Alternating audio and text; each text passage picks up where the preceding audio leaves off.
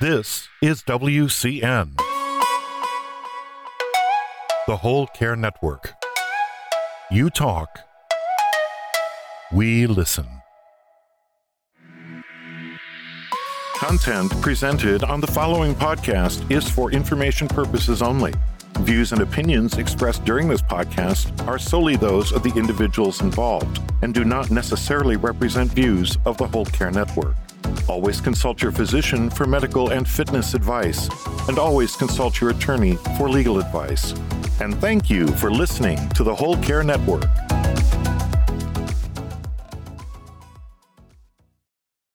Whether it's someone we can help them have the skills and knowledge to not be a target or a victim and avoid an assault and save one person, that's amazing.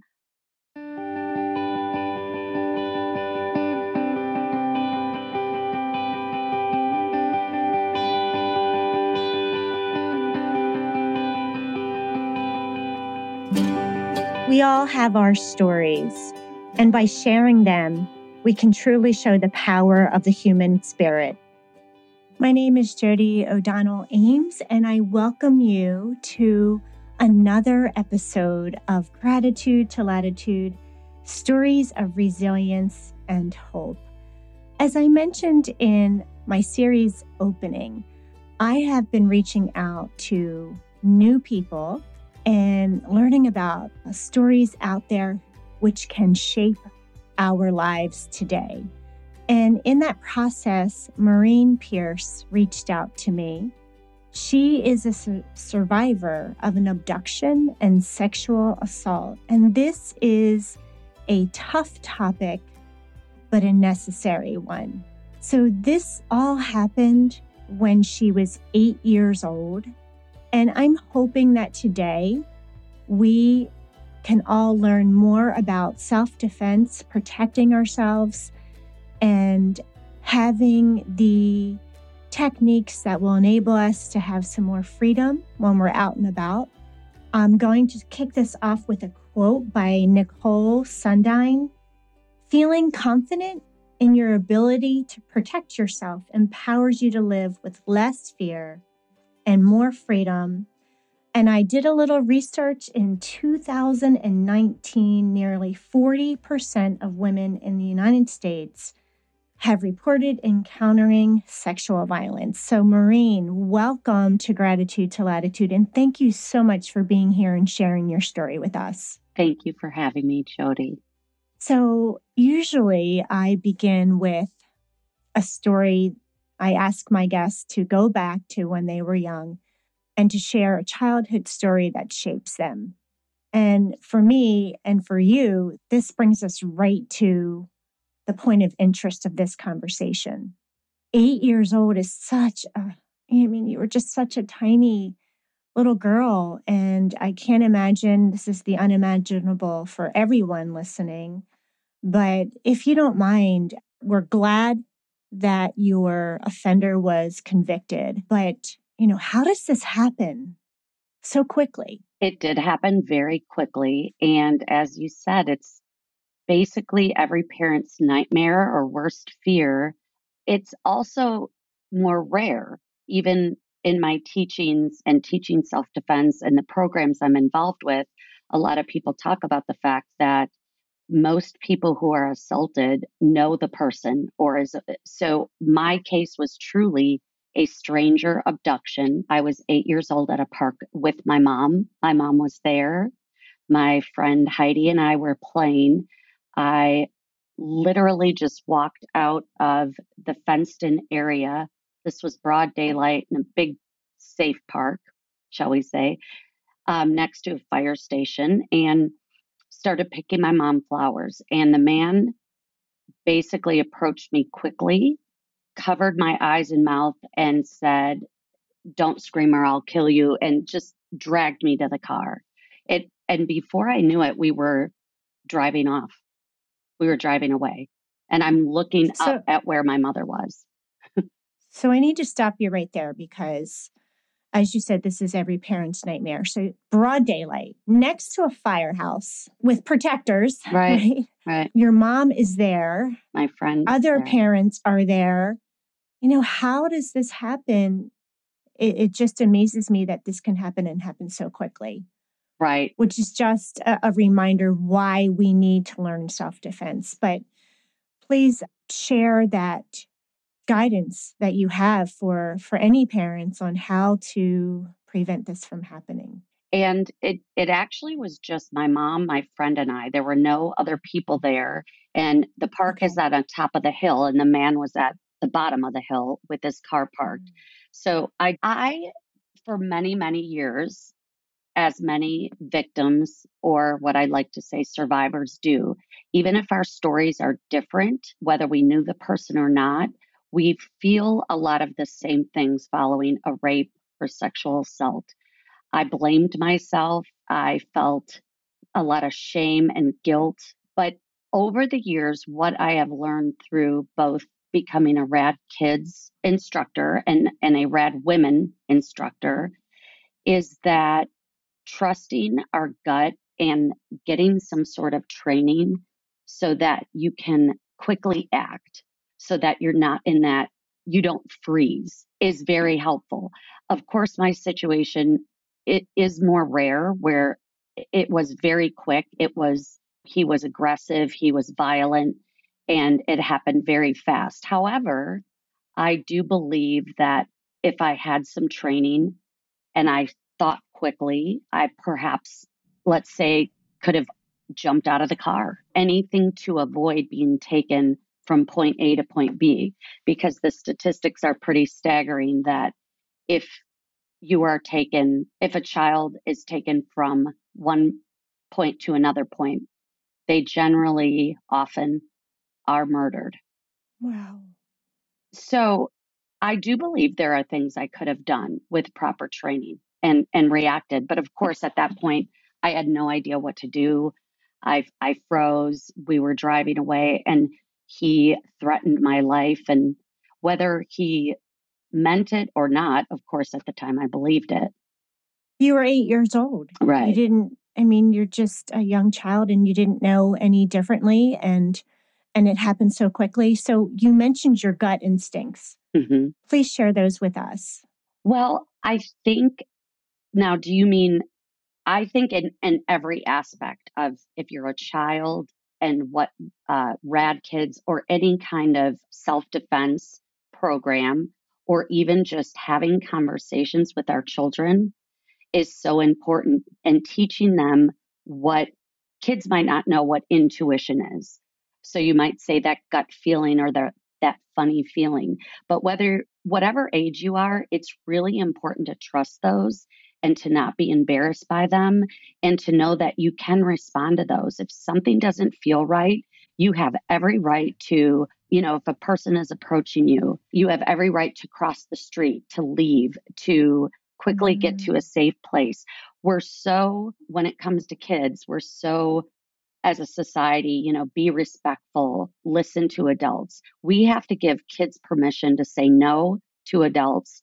They don't have to hug them, for instance, you know, any person, they have to be able to respect their personal space and we have to give them a right, the right to say no to adults. And it's a hard thing to do to explain to a child, but it's, and that, but for adults also, it's really important. People get embarrassed if they feel funny, like getting on an elevator with with someone or someone approaching you and asking for help, you might feel embarrassed, like, oh, I'm just, I'm overreacting or I'm being silly or I'm living in fear.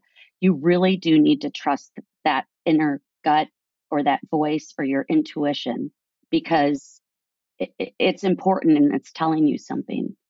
I really believe in that. And there's so many great points that you're sharing here. So, first, I want to go back to the gut instinct, the intuition. Mm. What did you do to escape? So initially, as he's driving me away in his car, and I, again, I'm looking up at where my mom, at the top of the hill, where my mom and my friend are. He drove me to a remote area in Wisconsin where I grew up to a cornfield. there really wasn't anyone around. And I mean, I think he chose that area for a reason.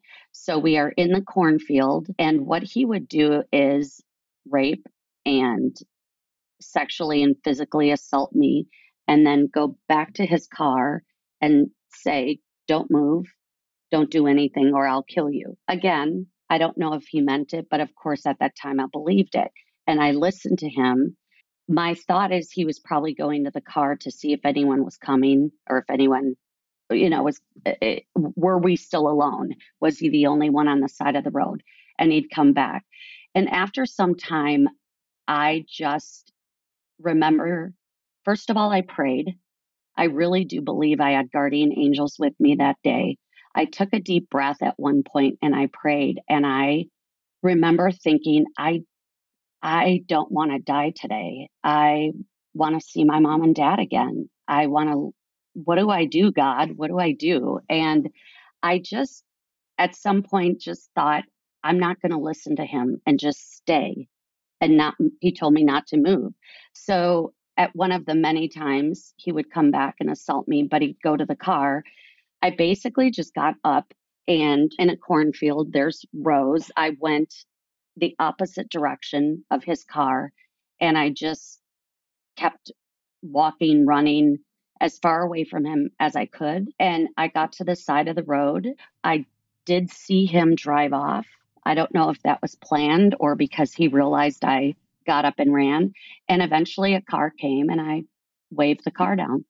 Well, my heart goes out to the courageous eight year old who decided to run. And I'm so grateful that you're here with us and that you survived this encounter. What was it like to see him accused? You were how old? Nine years old at the time? Correct. Let's see. I think I because I have a June birthday. He was still, I was probably still in third grade, eight years old, but I had to when I had to face him was in a lineup. So wow. I did go back to school after this. I was at a small Catholic school. I remember being in line at school after this and just feeling completely different. Like there was this big bubble around me. And it wasn't talked about then.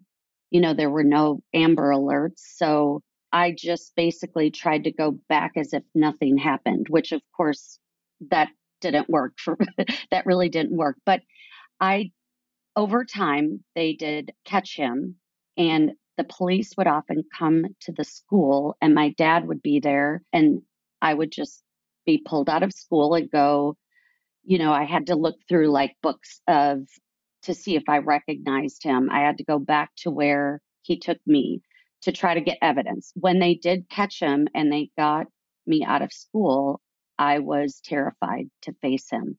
And I remember holding on to the to a door. Like my dad had to kind of pull me because I didn't want to leave. I didn't want to face him. But at the time, the police officers did reassure me he won't see you, you will see him. So I, that was when I first had to face him, which was a- after the assault was in a lineup. And Sure enough, he was in the lineup, so I identified him. And there was enough physical evidence. He ended up confessing. I did not have to face him in court. My dad was there for the sentencing, but I believe they gave me the choice, and I did not want to be there. I don't blame you. I wouldn't want to be there either but my dad was there. And my dad and I didn't talk about it till years and years later. So my facing him was identifying him in the, in the lineup. He was number four. And justice was served. Mm-hmm. So, trauma, you're eight, nine years old, and you began self defense in 2012.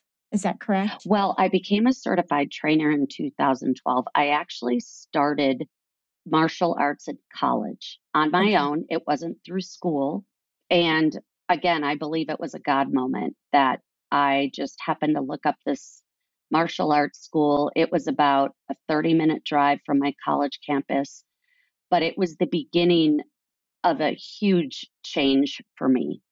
It was a big game changer. I mean, I had to go it was a long road after that, but I realize now that that was the first time I was starting to take my power back.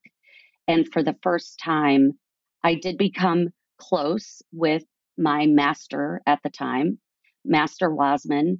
And there were certain adults throughout college that I would confide in and that were mentors to me because I was still not super open about it and didn't know how to talk about it and was embarrassed.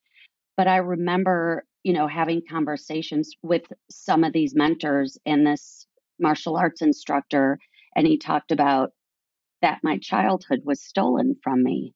And I never thought about that and I never grieved that. And I thought, that's true. I, that day, like, like basically in a snap of a finger, my innocence and my childhood was was stolen from me. And it was he said something like you deserve to get that back.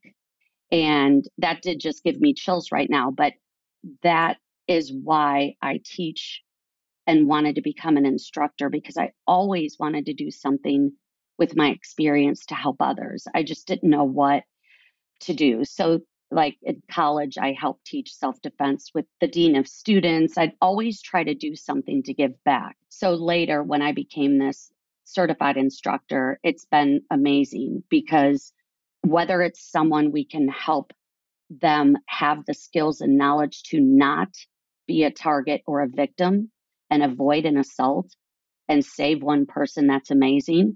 Or if people are coming to those classes to get their power back that they felt was taken from them, it's huge. It's life changing. Absolutely. So you mentioned college is when you found your way to self defense. And this happened to you when you were eight. So, between eight and 17, how did you process this and how did you deal with it? That's my first question. And my second question is you mentioned feeling embarrassed, which just it, it surprises me. And is that a common response? Okay. So your first question, how did I process it? Well, very that's very interesting. Thank God for my parents, amazing parents. And, you know, my mom herself, my parents themselves obviously had to go through a horrible trauma. And when I became a parent myself, I thought, how did you do that? Because I, couldn't imagine that happening to my, I have four boys. And my mom said to me, I prayed to God that I'd get you back. And as long as I got you back, I'd be okay.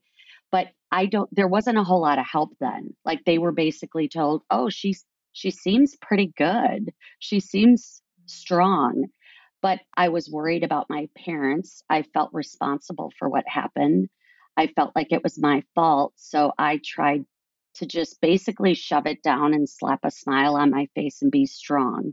But I definitely had guidance throughout the years from my mom, and mainly she would give me lots of prayers. There's a couple that just stand out so much. She would give me prayers. She would give me, I remember her giving me this book, Norman Vincent Peale, The Power of Positive Thinking. Like, mm. she didn't have a lot of tools because she really wasn't given any direction at the time. So she just tried to fill my heart and soul with love and positive thinking and prayer. And that was very, very important. But as time went on, I definitely, I do think it's important for people to process. You can't shove these feelings down forever and heal. It just doesn't work. So I did dabble. I would say I dabbled in therapy when I was at college, but the problem was I really needed someone to push me because what I would do is I would go to a session and talk about everything else going on at that time friends, dating, and wouldn't really get to the hard stuff. So I really didn't go to true, I think, intense therapy until I was an adult, and it was here um, in Atlanta at Emory University with someone who specialized in PTSD. So I hope I answered your question. That's I, I did the best I could and had a lot of help from my parents, but the truth is I was still shoving it down and and your your faith and your family helped you to heal and i understand that about therapy because therapy is about facing the hard stuff Right. and no one wants no one wants to face the hard stuff. We just it's easier to avoid it than face it, so I understand that completely as well. So you mentioned also that you know you felt embarrassed and you shared it again. So is this a common response? Uh, Okay, yes, I, that was your second question. I really do feel, and I've done a lot of research and looked at a lot of books, and I do follow a lot of people, you know, that do talk about assault and kind of adults who are survivors of childhood assaults. It does seem to be there's so much shame involved, and it is kind of crazy, right? Why would we blame ourselves? But for some reason, a lot of people share in that blame you have uh, anxiety fear depression i i guess for me with my situation i felt like why did i walk away from my mom? Why did i do that? Why didn't i why didn't i yell? Why didn't i jump out of the car? Those were the look what i i hurt my parents. So I do think it's a very common thing for people to feel embarrassed. Either they feel people won't believe them or they think that people don't want to hear about it. It's a difficult topic, I guess. Or they blame themselves because they think they're at fault for some reason. And, you know, maybe that's why it's embarrassing to talk about. I didn't know how people would react. I didn't know if that's how I always felt until later in life, my story sort of accidentally became more public. But basically, what I've learned is without sharing what you've gone through, you really can't help others. And that's the only thing I want to do. I'm like, I want to do something with what happened to me. And you can't help others if you're not willing to share and be vulnerable. I always say, Maureen, that helping is healing. 100%. And when we utilize our experiences to help the greater good in some way, shape, or form, it's healing. And I think that's exactly what you just expressed.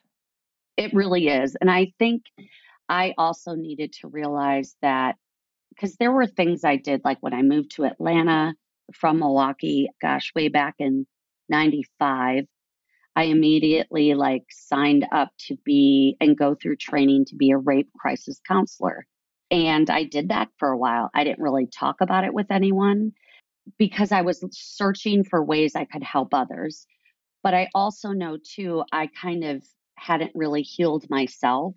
And as you mentioned, a lot of people avoid that because they don't want those really deep, those hurtful things brought up.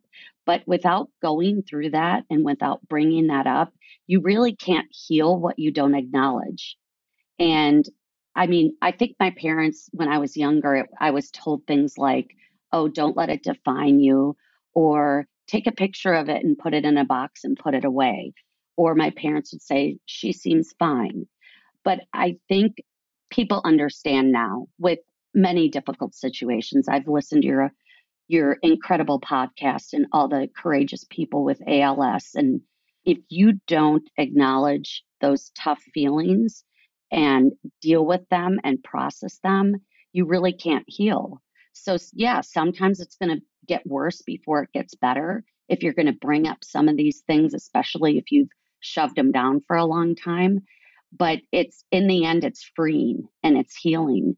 And you under, understanding for me when I understood why I was so anxious um, and li- and so fearful, it actually freed me, and I felt better, and I felt stronger and more empowered, and I was able to heal by sharing and by pulling up those tough feelings.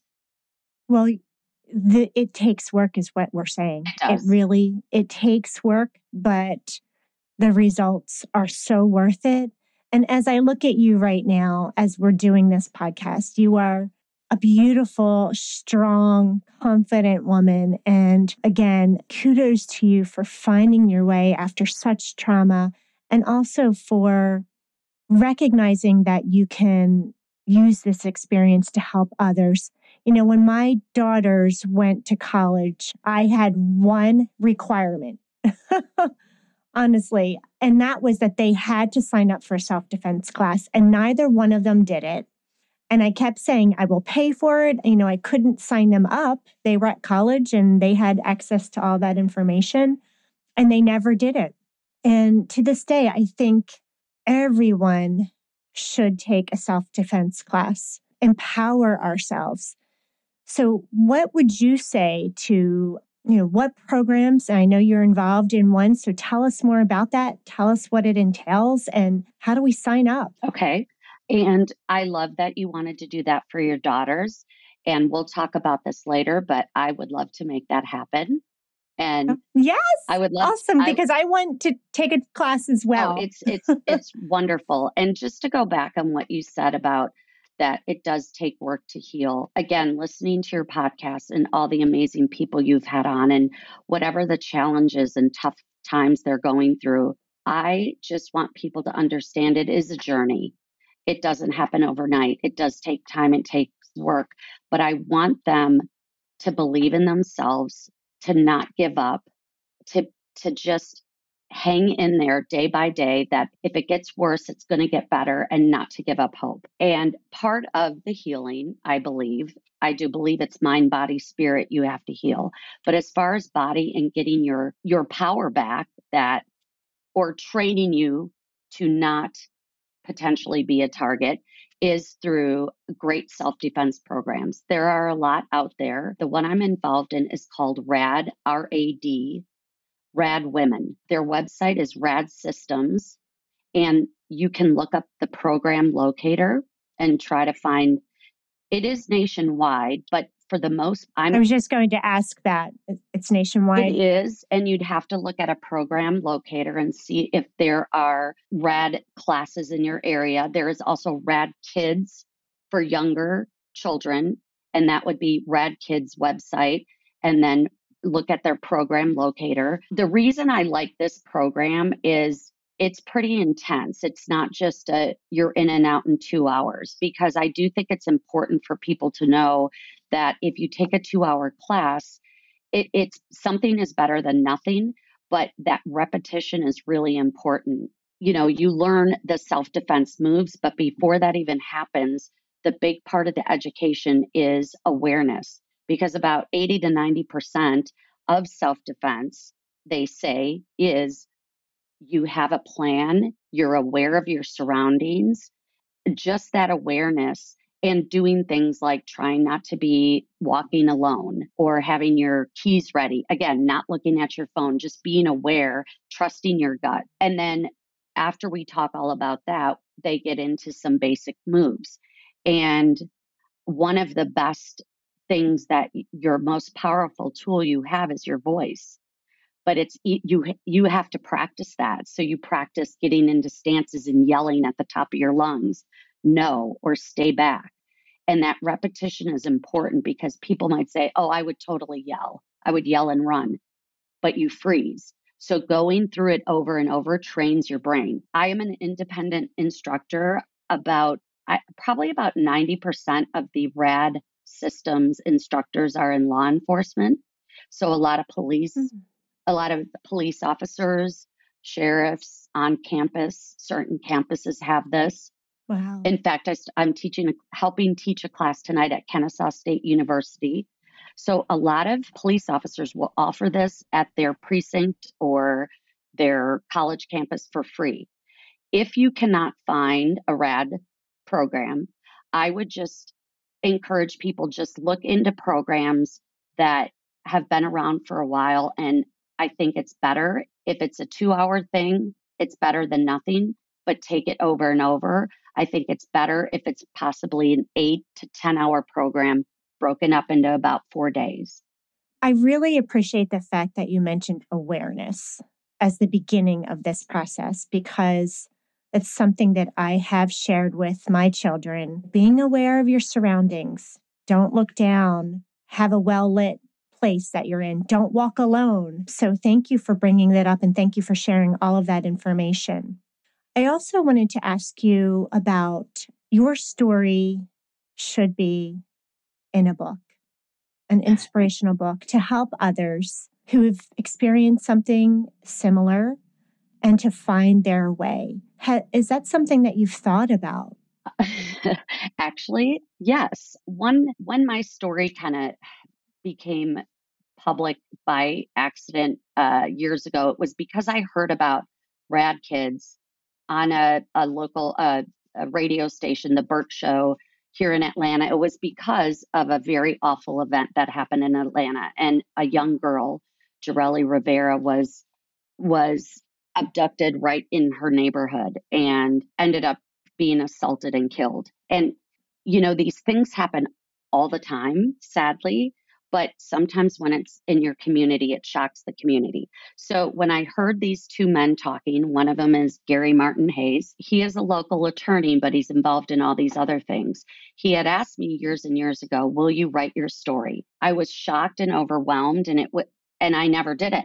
And I think it was that self doubt in my head of who am I to write a book? Why is my story important? But now I feel like I'm ready.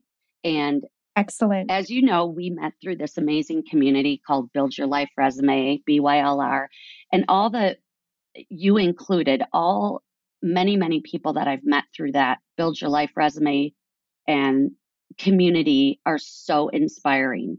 And I will say that's one thing that I've always done.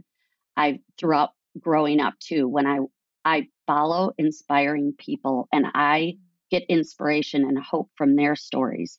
So, Jim House is in the community and he helps people write their stories in their books. And I did work with him, and he believes he believes in me, which was very important. So now I'm working on believing in myself that I could do this because if I could help one person, it would be worth it. And I feel like my angle would be from, Am I a therapist? No, but I can talk to you about my journey because it really is a journey. It, you're healing, it's, it's a lifelong journey. I'm still learning things, I'm still working on myself. But that I could talk about getting that personal power back and encourage them to do that. So I haven't even really talked about it to anyone but here I am. Well, you just did. You know, so I wanted to bring that up because accountability, I want to read your story. And thank you for mentioning Jim House. He's a great guy. Build Your Life Resume was established by Jesse Itzler. He's an amazing man, the husband of Sara Blakely. I know. We all believe in you. We all want to support you in this journey. And, you know, this podcast is about gratitude to latitude, stories of resilience and hope. And you, all of our stories matter. Your story matters. You are living in gratitude. And the latitude part is that you are constantly growing and rising to the occasion. Thank you so much for joining us today. I want to give you the opportunity to share a, quote that has inspired you and how our guests can get in touch with you. Well, thank you. There is a prayer that my mom gave me when I was younger. It is kind of long, but I it's kind of my mantra. It's called God's promise. God has not promised skies always blue, flower strewn pathways all our lives through. God has not promised sun without rain, joy without sorrow, peace without pain. But God has promised strength for the day, rest for the labor, light for the way, grace for the trials, help from above, unfailing sympathy, undying love. So that is. You made me cry. Oh, Jody. I need that prayer. Today would have been the 57th um, birthday of my late husband, Kevin. So thank you for sharing that um, with me. I need to have that and also, please do share how our guests can get in touch with you. Okay. Well, as you know, I have not yet written my book, but I am starting on it. So at this point, I don't have a website, but I am on Instagram. And I do want to start sharing more content to, to help heal or to help people in their healing journey. And on Instagram, I'm Mo, M O E, Pierce 6. Excellent. Maureen Pierce, it has been a pleasure. You are an amazingly strong, beautiful, courageous woman. Thank you for spending this time with us. Thank you for having me. And I really appreciate your words. What I want you to know as you brought up the BYLR community earlier, whether it's that community, my family, my amazing family, my friends, I get so much strength from other people's stories. And your story has touched my heart. And that always fills my soul too, is to hear about other people and just following, inspiring people is a great way to heal. Amen to that.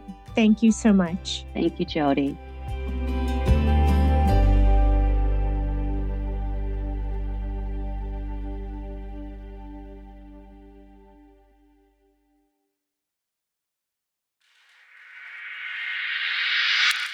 This is WCN, the Whole Care Network. You talk, we listen.